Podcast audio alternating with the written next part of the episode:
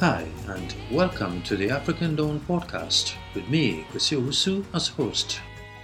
I'm a storyteller, an author, and a filmmaker. And oh, I love music, lots of it.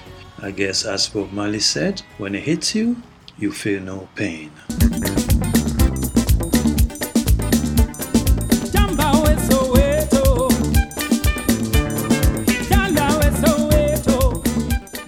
This podcast is dedicated to sharing fascinating stories, and told stories that evoke riveting conversations.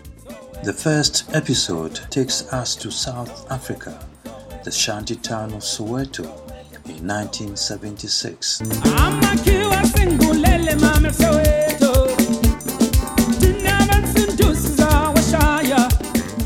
Eugene Skeef, the amazing multimedia artist, bears witness to the uprising of school children, an event that shook the world and changed his life forever.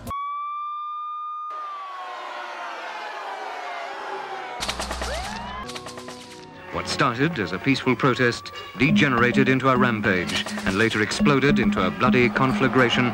Soweto was on fire. Eugene, where were you when it all exploded in 1976? We were driving to Soweto, a long, long distance from Cape Town. And uh, I had written this play, and we were going to be performing the play in one of the community halls there. The singing, the chanting, we felt free. Surprisingly, the whole of Soweto came together to march.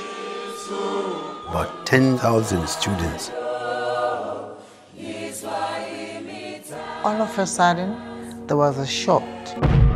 There was another shot. On your way to Soweto, who was with you, Eugene? I was driving with my fellow student, Joe Hudsenberg, and we were members of the Drama Society there.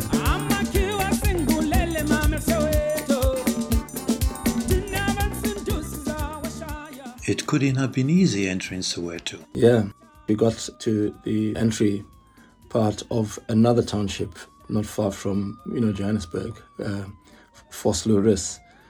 There were military and uh, police armed to the teeth blocking the, the entrance. I remember revving the car and just taking off and breaking the, the, the, barricades, you know, and going into the township. We were shot at. The bullet came through the front window, the windscreen, and through the back. Eugene. What was the mood inside Soweto? I remember feeling that, yeah, man, there's no going back now, that this, this is a turning point, you know? A year later, the world's newspaper headlines literally screamed again Steve Biko is dead. Leader of the Black Consciousness Movement. They need to defeat the one main element in politics which was working against them. He was your friend, wasn't he? Yeah, man. He died in a police cell. You shared this incredible moment in his presence. Steve Biko was outside under the sun in the yard, and I had just come back from buying him Benson and Hedges cigarettes. That was his cigarette of choice. Mm. And he was lighting the cigarette, and just then the special branch arrived in their numbers with orders to arrest Steve Biko, and they were carrying papers. And Steve Biko, I remember distinctly, without a hesitation, produced a box of matches, struck the match, and lit the cigarette. Neither the, the hand holding the matches and the two fingers holding the cigarette quivered. Nothing shook. He was mm. totally relaxed, you mm. know.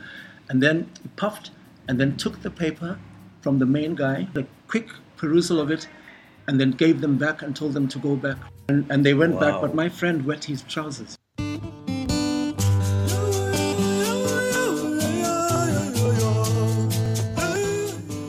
Sadly, Eugene, he had to flee into exile in 1980. Destination London. Africa. You are the horizon to which I tend to see the sun rise, to win the poet who praises you daily for bearing your breath. To these my seasoned lips, do not desert me, for I love you. I want to cherish you. Take me into your heart, for you are the path whereupon threads my pride.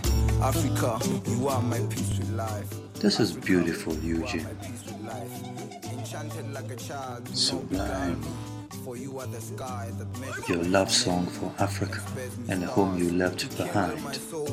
Africa, you are my peace with life. Are you sure you didn't leave a part of your soul on the banks of the Limpopo River? For you are the river that flows with vigor, carrying the taunting tales our ancestors died to tell. Africa, you are my peace with life. This song was recorded by Sam Tshabalala, the legendary Sam Tshabalala, your old pal from Devon. You co-founded the Malo Poets, the legendary Malopoets with Sam Tshabalala.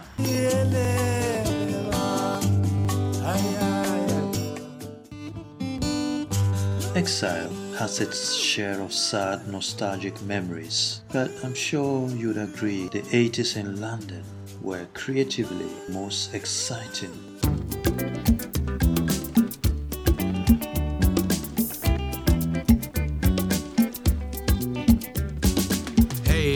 Hurricane. Hail the Harmattan. Rejoice. You worked with a stellar cast of artists, and of course with Bheki Mseleku, the extraordinary pianist from South Africa.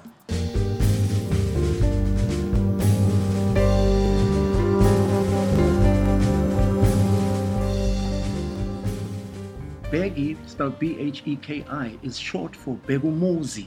From Zulu into English means keeper of the home.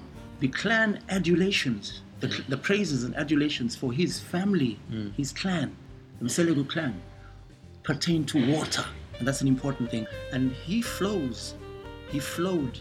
He was a natural musician. He just woke up one day and found that he could just play. And he was like a conduit from the from the other world, from the, the realm hmm. beyond, the realm of the ancestors.